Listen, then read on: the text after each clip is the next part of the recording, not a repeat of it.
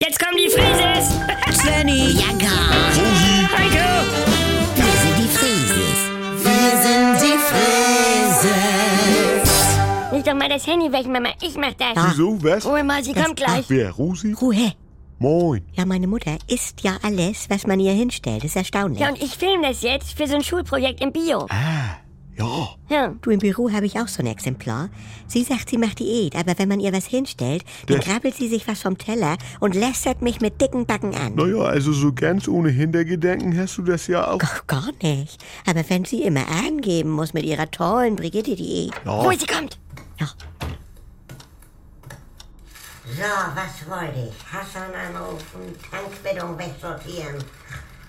Wo sind denn die Tankbildungen?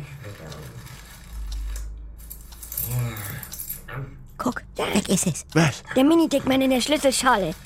Da hat er gar nichts zu suchen. Du, sie guckt ja auch gar nicht hin. Ja. Ja, pass auf, jetzt nochmal.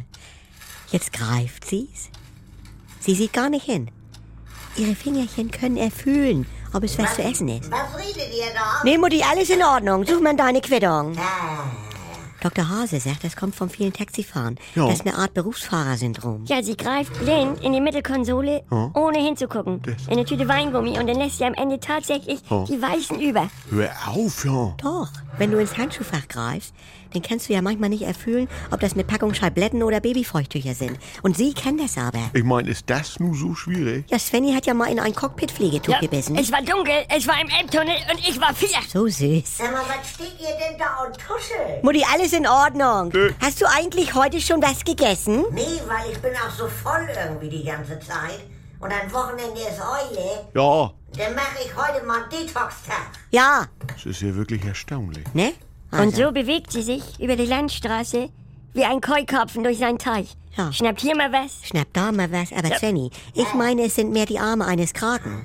Also, wenn du dazu was schreiben willst. Bis später. Tschüssi. Sag mal, könnt ihr nicht einmal wie eine normale... Warte. Auf der Türklinke liegt eine Walnuss. Ja, Ja.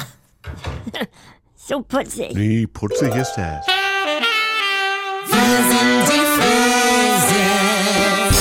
Wenn ein Nein ungehört verhallt. Und dann habe ich schon gedacht, nein.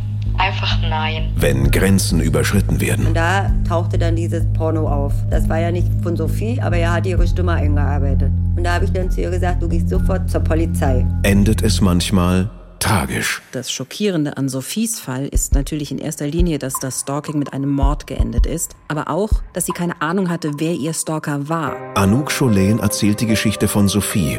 Just Know, der Podcast gegen Gewalt. Ab sofort in der ARD Audiothek.